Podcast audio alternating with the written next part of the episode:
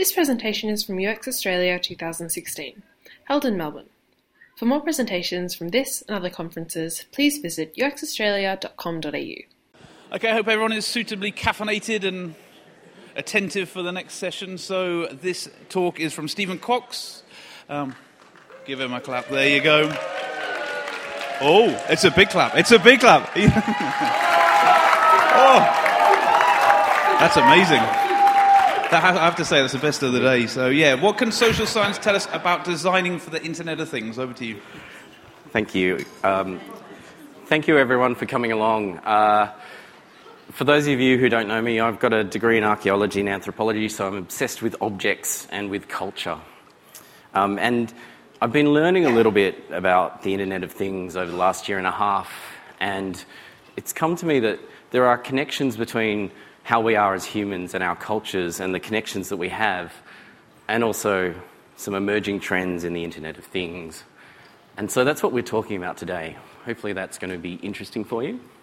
Um, but we probably need to start at the beginning. So, what is the Internet of Things?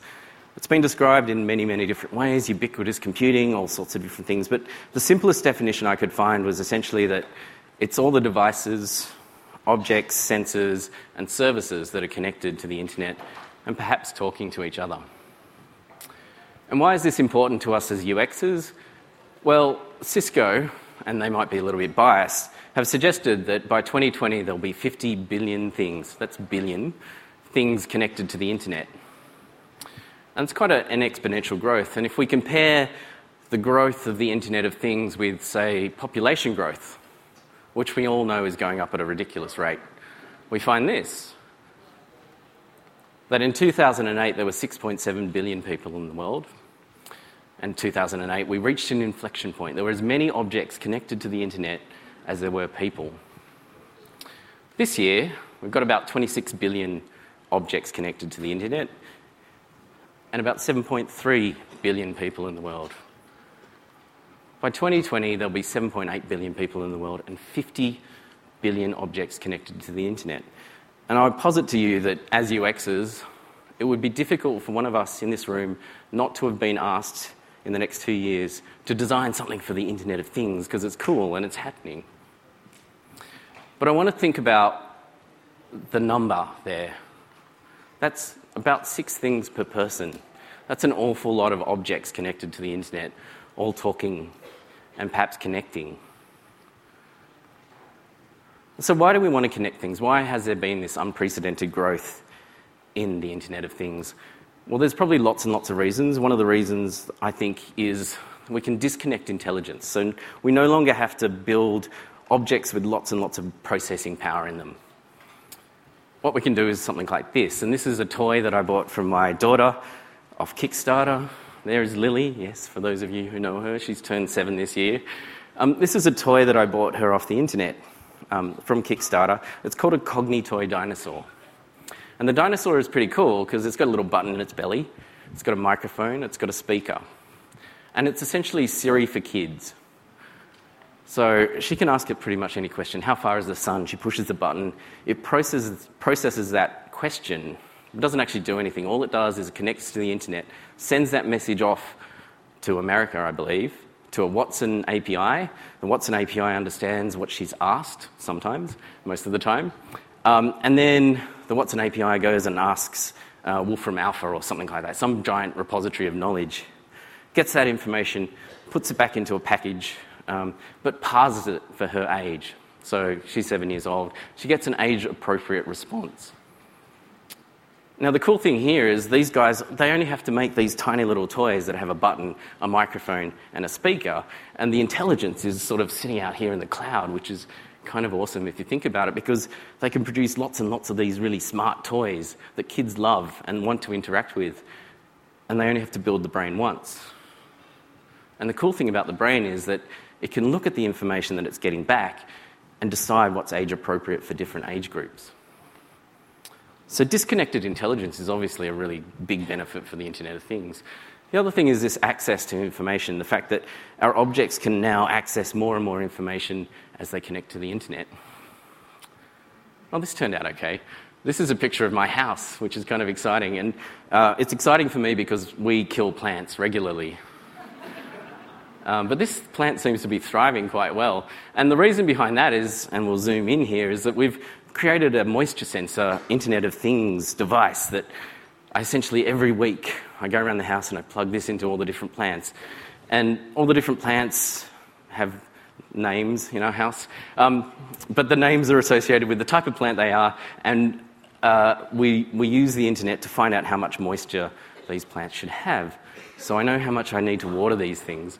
So we went from a house with a lot of empty, sad looking pots to a house now full of greenery. Um, so much so that my wife has asked me to stop buying plants. But it's great. We, we, we're collecting information, we're understanding information, we're pulling it off the internet to make our lives better. And you know, there's a bunch of really interesting, really cool stuff on the Internet of Things. This is the Aiko egg, and I am a bit of a gadget freak. I didn't realize I had so many in my house until I, I did an inventory for this talk. This is an Aiko egg. It knows when I'm leaving uh, work, so it can set the air conditioning temperature to the appropriate temperature by the time I get home. But it also, um, we've wired it up so that uh, in our family, depending on who's coming home, my wife or I, it actually plays our entrance music. So when the Eye of the Tiger comes on, everyone knows that I'm home. It's, it's pretty awesome. Uh, but these things are just really kind of super smart remote controls, aren't they? And if we think about it, they're not that interesting. They might be fun to develop and they're kind of fun to play around with, but they're, they're not really as interesting as, as people or about as complexity that, that emerges from when people get together in a room and, and chat and have share ideas. And I want to talk to you about the evolution of the toaster. So I'm going to take a mundane object and look at how that mundane object might actually change if we start to do different things in terms of the Internet of Things. Now, this is a filthy looking toaster. Uh, obviously belongs to me because, you know, it sits in a cupboard most of the time. I took it out for this photo, um, the poor thing. Now, our toaster is not connected to the internet, um, and it's kind of well loved, but it really only gets pulled out when my, my daughter decides she doesn't want to eat her food. So it's a really a, a facilitator for bad parenting for us, essentially. It's toast and Nutella if you don't want to eat something. Um, but what happens if you connect a toaster to the internet and you, can pull information off it? Well, you get something like this the Toasteroid, the first app controlled smart image toaster. Now, this is not a joke, and we, we still have a few days. I haven't built this, but this project still has a few days to go on it. So, if you do want an internet connected toaster, to be part of your smart kitchen, then this is probably the one you need to get. And essentially, it's like a dot matrix printer. You can print cool stuff on your toast. And we were going through with it. But it's good, it's good. Like, it can tell you what the weather's going to be like in the morning. It can tell you what your bank, what are you laughing at? It can tell you what your bank balance is going to be, right? I work for a bank, it's awesome, right? But I think the most important thing is when I was reading through these benefits with my daughter, she pointed to this one. Oh, pointed to this one at the bottom and she spent 15 minutes laughing.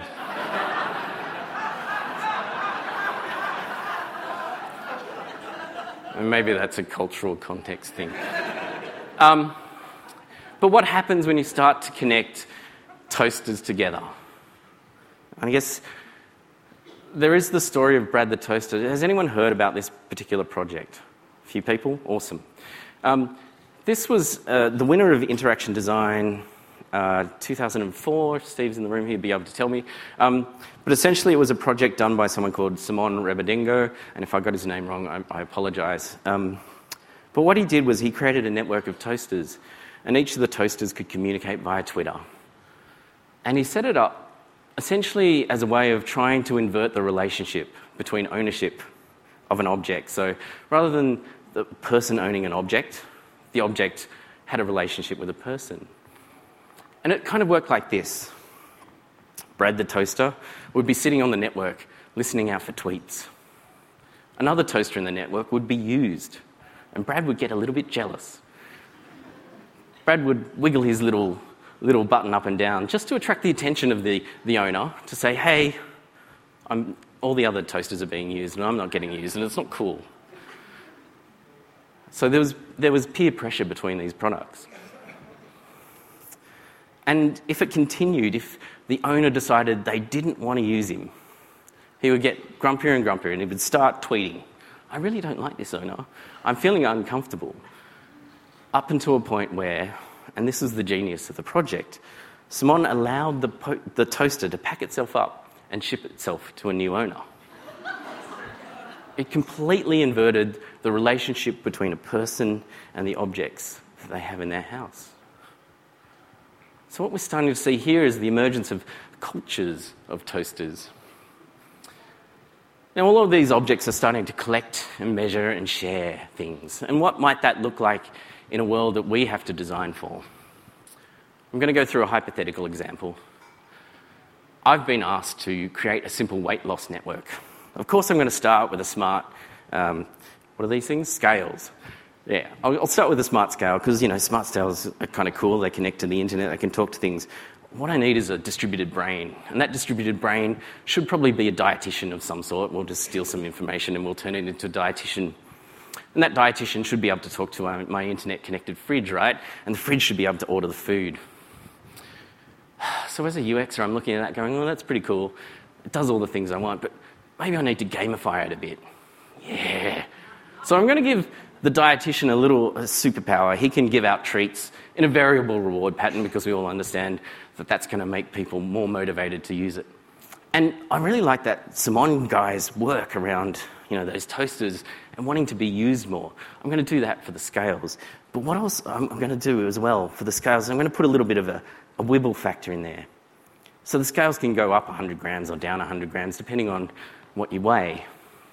Because I figure if you weigh more and you've done more exercise, then the, you know, the, the weight thing might motivate you to do more exercise, which would be good because then the, the scales get used more, right? So we make these decisions and we go off and we build this wonderful thing. So I'm using it now. I go to the fridge, get my light and easy out. Sorry if I'm using brand names and I shouldn't be. Eat it, I get on the scales. Awesome. Uh, a week later, I come back. Oh, wow, I've lost 100 grams. That's really cool. Um, and, and I start to become obsessed with my weight because that's what you do when you're losing weight. Um, I, I, came over, and, you know, I, I wonder what I weigh halfway through the week on a Wednesday. Oh, look, I've lost another 200 grams. And it doesn't take long for our smart scales to realize that if it kind of just occasionally drops your weight just a little bit more, then you're more likely to jump on those scales. It doesn't tell anyone. Well, it kind of tells the dietitian that you're losing weight. And the dietitian's like, yes, we're hitting our targets. Time for a reward. We go over to the fridge, we get to open the fridge, we get the chocolate out, we eat the chocolate, we jump back on the scales, but the scales are telling us that our weight is dropping, which is awesome, right? Because the dietitian's like really happy. And the fridge is really happy because we're getting lots of food. Essentially, you're putting on weight. and it takes your daughter to poke you in the belly to tell you that you're, you're not really hitting your goals. Now, the interesting thing here is that no one set out for those effects to happen. No one set out to make me fat while using this system. We had some really good ideas about how this thing might work. The machines don't have a malicious bone in their body, they're just trying to do what we told them to do. But what happens when you put things in a room or when you connect people together is you get these network effects. You get potentially, well, um, I don't know, emergent behaviours or unintended consequences. And Usman Haque, who is a futurist architect, who's Simon's boss, said to Simon, a truly smart product might do something we might not understand or even disagree with. And this might come about through these network effects. So I'm pondering a little bit, thinking about theory and various things like that. And it came to me that social networks of humans are similar to the social networks of these objects, that we have actors, objects, or people. That there's information flowing through the systems. That there's an intelligence that's looking at that information and taking action.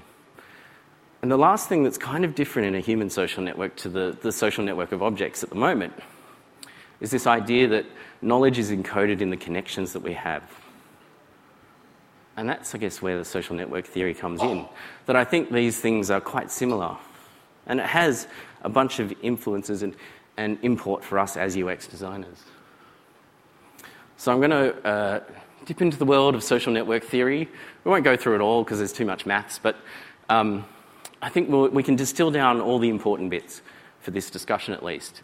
And the first one is that the whole is more than the part. So when you look at social network theory, everyone's actually talking about the fact that you can understand a lot more about a culture by looking at the connections between different objects, people, or actors, or nodes in that network than you can by just pulling a single person out and unpacking them, understanding their psychology. So the network is actually the important thing. So, to make this a little bit easier, I want you to think about your social networks friends, family, work, blah, blah, blah, um, your Instagram followers, etc. And I want you to think about not just all of the different networks, but which ones have the most agency in the world, which ones have the most power to actually make a change in the world. Now, try and fix that in your head as we go through um, some theory. Now, those powerful organizations or networks or cultures actually have a lot of social capital. Well, that's what we describe it as if we're talking about social network theory. And that is defined by the texture of the network, and the texture of the network is defined by these two properties. The first one is density and reciprocity. Let's try and make this easy. Um, let's go back to Brad. Brad is part of an Internet of Things set of toasters, and they're well connected. They're all connected via Twitter. And they can all see which, what each other is tweeting. So there's a really high density. It's a perfectly connected network. They all know exactly who to contact and how to contact each other. And there's a really high reciprocity because no one direct tweets, no one's got secrets from other toasters. They're actually just talking to each other all the time. They have full visibility. Now let's take Sue's network, for instance. And Sue's network is not as well textured. Hi, Sue. Um, and her network looks a little like this. So it's a lower density network. Having high social capital or high texture network is really good because if Brad has a problem, he can call on three other toasters to help him out. He's got the information available to him for everything. Whereas old Chuck on the end here, Chuck, oh, he's right down the end, poor guy on the right, all by himself has no social capital. He has no resources to call on when something goes bad. And Sue, well, she's kind of okay. She's probably better off than the two toasters that report to her. So, a high texture, high social capital um, network actually has lots and lots of benefits because we can draw on lots and lots of resources. It kind of has some drawbacks as well when you live in a high textured social network, you, you end up in an echo chamber. And this is an example of that. These are, uh, this is a social network map of blogs from the 2004 American presidential election showing uh, conservative and liberal blogs. Now, the practical example here is if I'm in a, uh, or in a conservative blog and I'm reading through the blog, I get to a link and I follow that link and I go to another conservative blog and I see more information that's, you know, of a conservative ilk and then I go to another blog and it's essentially all the same information. And in a highly connected network, that's what happens. We end up with the same information over and over again and hardly ever get to see the other world. So I like to describe this as you can only see to the edge of this social network. And this is kind of important. Malcolm Gladwell talks a lot about density, uh, well, I don't know whether he talks about it in those terms, but he talks a lot about the tipping point and this idea that you can change a network. And the really interesting thing about dense networks is they're really easy to change if you can get them started, and they're really hard to change if you can't. And so a really dense social network actually represents things like our norms of behavior, the culture that we have. And changing culture is quite difficult. But he does talk about a few things, a few ways of actually moving, moving uh, social networks in a particular direction. And that all talks about individual power. This is probably where it loops back into why this stuff is important to us as UXers. Because it's not about the attributes of an individual. So if you think back to your social networks, the powerful ones that we've talked about, um, the ones that you've thought about, just think are they textured, highly textured? Are there lots of connections?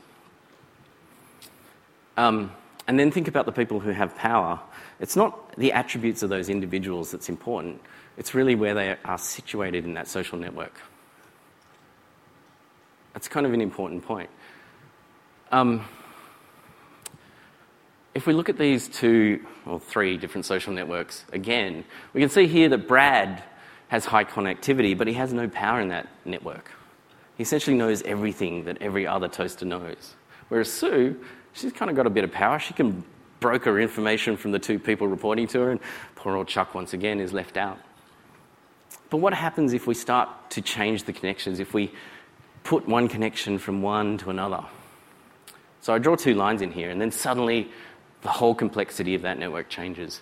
Brad now becomes the most central toaster in that network. He is the most powerful one of all. He can draw on five direct contacts and two extras. Chuck, well, you know, poor old Chuck. But Sue also becomes powerful because she can mediate, um, mediate the information from her social network across to the others. And this is kind of important. If you are designing for the Internet of Things, think about where you can bridge information, how you can get your object into a place where it might have power in those networks. You want to try and get somewhere like Brad, I reckon, because it's a highly dense network with lots of information flowing around it. And if you, if you have the ability to monitor and move that flow of information, then you'll have lots of power. The other interesting thing is if we look at this social network theory and relate it back to what happened with Brad and packing himself up and sending himself off to another owner, essentially what Simon did was this gave Brad the power to dissolve a relationship and form a new one, leaving our poor old customer out in the lurch. And uh, the really interesting thing is if you read through the blogs and, and some of his reporting, that people really disliked the fact that these toasters could disconnect themselves and send themselves off. They tried all sorts of things. They cheated. They called him up and said, Hey, can I spend some extra money because I really love the toaster? All that weird stuff. Because the toaster had control of that relationship. So, why am I talking about the social network of objects and these emerging cultures of objects and things being able to manipulate us and each other? Well, I think it's important because social networks actually have a massive impact on who we are as people. Not just on how we feel, although this study, particularly uh, published in 2008, suggests that happiness does spread. It's kind of an interesting study because evidently, if your spouse becomes happy, you've only got an 8% chance of becoming happier yourself, whereas if uh, someone in your family becomes happy, you've got a 14% chance of becoming happier. I didn't understand that, but anyway, um, it's kind of interesting because happiness does spread through your social networks. Now, this was published on the basis of a Boston Medical Journal article, and they published an article a year before, which you might have heard about, which was titled this. Well, it wasn't actually titled this. This is what came out in the in, in the popular social media, which was "Your friends make you fat," which is totally not true if you read the study. But they did look at obesity and how it spread over the years through social networks. And the interesting thing about this was that if there's someone that you look up to who has the same gender as you, and they've got a higher BMI than you, then your BMI is going to trend up towards theirs. So while the headline is false, it is true that who you connect with and how you connect with them have, has massive impacts on how you feel about things and how your health is. And why is this? Essentially, it's because humans do social networks. Homo sapiens sapiens have been around for 200,000 years, and we've lived in this world of social relationships. Our whole world is actually comprised of social evolution. Our connections with other people are what make us human. So that made me wonder what happens when you connect a social network of humans to a social network of objects? I don't know. I had no idea. So, those of you who know me know that I like experimentation, mostly in science, but if you want to talk about other experimentation, we can talk about that later. I wanted to follow in the footsteps of some of the great heroes of social science, Piaget, people like that. And so I decided I would take the closest uh, subjects that I had to hand, my family, and experiment on them and see what would happen if I connected them to the social internet of things. I enlisted the help of my friend Damien, which is probably a bad idea, and you'll see why as we go through these, some of these examples. Damien was best man at my wedding, but also uh, is, is, an amazing programmer. Um, and when we started these projects, the Internet of Things was a little bit complicated. It's much simpler now, and I'd encourage you to all get stuck into it. Uh, he's giving me the OK sign there, so I better keep going. We did a bunch of experiments. We experimented on the family for about eight months. Uh, there was a whole bunch up here. We did a weather predictor, which was do I need to take an umbrella to work? There was a while you were away thing, which essentially just told me if someone had tried to contact me via email or something else, but also added in a random contact so that I might expand my real world social networks. There was the button, which outsourced our dietary needs or takeaway behavior essentially. We did some programming uh, in agent based models around the emergent, emergent complexity from really simple rules. And off the back of that, we worked out what would happen to a social network of things if one of them started cheating. Um, and the last one, I don't think this will ever get finished, but was essentially how do we create grumpy products to outsource our parental responsibilities? Lily, Lily didn't like that one. But uh, what I want to do is talk about two of the experiments that we actually did that, actually, that kind of had an impact on me. And I guess the, the first one is this idea of the weather predictor, and that was the first experiment we actually did. Um, so it was simple, it was just to get into the Internet of Things, to understand what that was like. So we outsourced our umbrella reminders. This is what it looks like. It's a pretty simple system. Uh, is there anyone from the Bureau of Meteorology in the room? No, good. Uh, we, stole, we stole information from the Bureau of Meteorology every morning. Uh, sorry, we borrowed information. Uh, and we plugged it into this Internet of Things, and essentially it lit up a light. If the light was red, I would take an umbrella. If the light was blue, I wouldn't. I get up at three o'clock in the morning, so I'd walk into my study and I'd look and I'd see what to do. And this is what it looked like. Don't judge me on the rest of the house. Don't judge me on my choice of decor. Um, it's the Internet of Things, and you're allowed to do this stuff if you're hacking, right? So it's a waste paper basket with a light in it. It glows different colours. Cool. Um, and if anyone's caught public transport in Sydney, um, you know how much of a pain it is to actually take an umbrella on public transport if you don't need it. Now, this was all working fine and well up until the point that we had this period. Like, Sydney's different to Melbourne. We don't have four seasons in a day, right? It's like sunny in the morning, it's sunny in the evening. But there was a period of about four weeks where we just had this random sometimes it's sunny in the morning and sometimes it's raining really heavily in the afternoon. I don't know whether that's the tropics or whatever it is, but um, first time it happened, I was kind of annoyed. It's like, oh man, I should have taken an umbrella. Second time it happened, I walked in the door and I sent Mr. Damien. I said, I'm not sure whether this is working, Damien. He tells me later that uh, he found a bug in the code. Whatever. Um, but what I did the next morning is I came downstairs and I looked at the umbrella stand and it was blue. And I'm like, oh, I'm not sure. I'm not sure. So what did I do? I went to the Bureau of Meteorology site and I checked it out. What had I done? I'd centralized myself in that network. I'd built a new connection. I did what humans do if you don't trust something. Second experiment was the button. This is the one I'm going to talk about anyway. It wasn't actually the second ex- experiment. It was about outsourcing a diet. And you'll probably see some of the similarities for the hypothetical that we talked about a little bit earlier in here, just at a lower tech scale. Um, that's me over there. I have a set of scales. They're not internet connected, obviously, because I'm not that rich. Uh, is my boss in the room? Yep, good. Uh, um, I would stand on the scales, obviously, uh, and I would use my fitness pal and I would write down my weight. Now, that information would go off to my dietitian, who was being played by Damien uh, at the time. And then every time we wanted to get takeaway, we'd push a button, a little internet enabled button. I don't have a picture of it because it's really boring to look at. Um, and that would send off a message to him saying, hey, we need to get takeaway. And he would choose the takeaway and he would get it sent to our house. Does anyone want to guess how well this went? I'm going to I'm going to make you go through the whole painful story. So, Thursday night, for some reason, seems to be the night that we like takeaway. It gets to Thursday night and everyone's really sick of cooking or a bit annoyed or whatever it is, tired. Um, and that's our takeaway night. And so we did what we typically do rock, paper, scissors, and, and it's great that these rooms are all um, named after this. So, rock, paper, scissors to see who got to choose what takeaway we were going to have.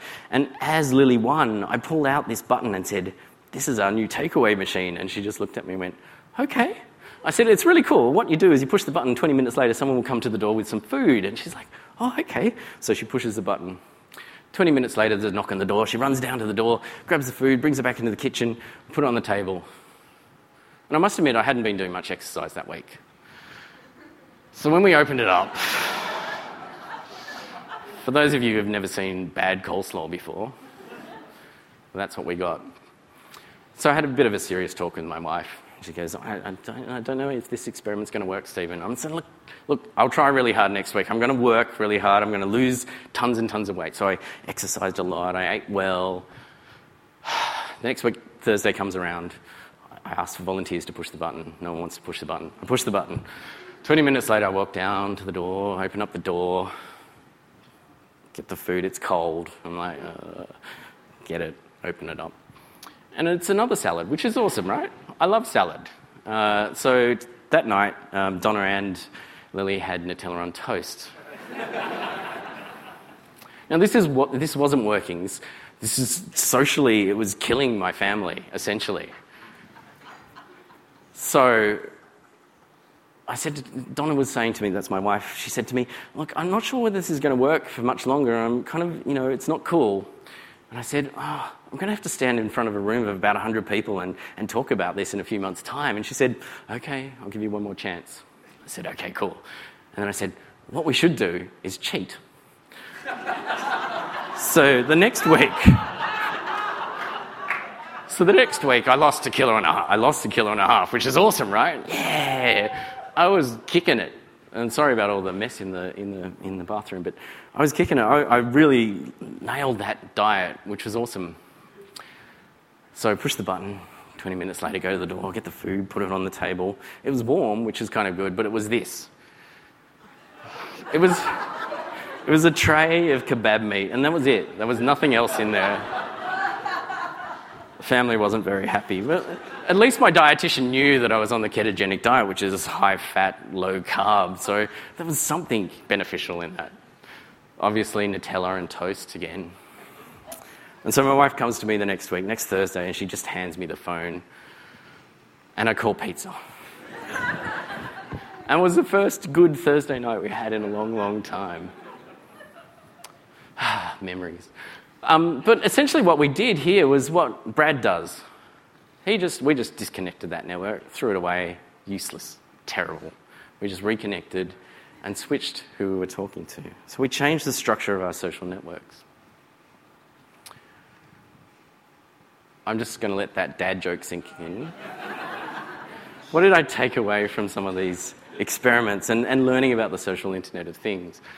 Well, there's three design principles that sort of came out and stood out to me. That trust is a key. So, with the um, umbrella experiment, uh, what we found is if you don't trust a system, you're going to find a way around it. You're going to do something different. You're going to reroute. You're going to centralize yourself in a network. So, if you're designing for the Internet of Things, make sure whatever comes out of that thing is what people expect, that they can trust that stuff. The second is that you need to design for social context. There's no way that our AI dietitian, even though he was my best man at my wedding, would know that Thursday night is a special night for us.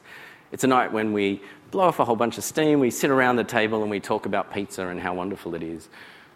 That we have these little rituals about rock, paper, scissors, who gets to choose the food.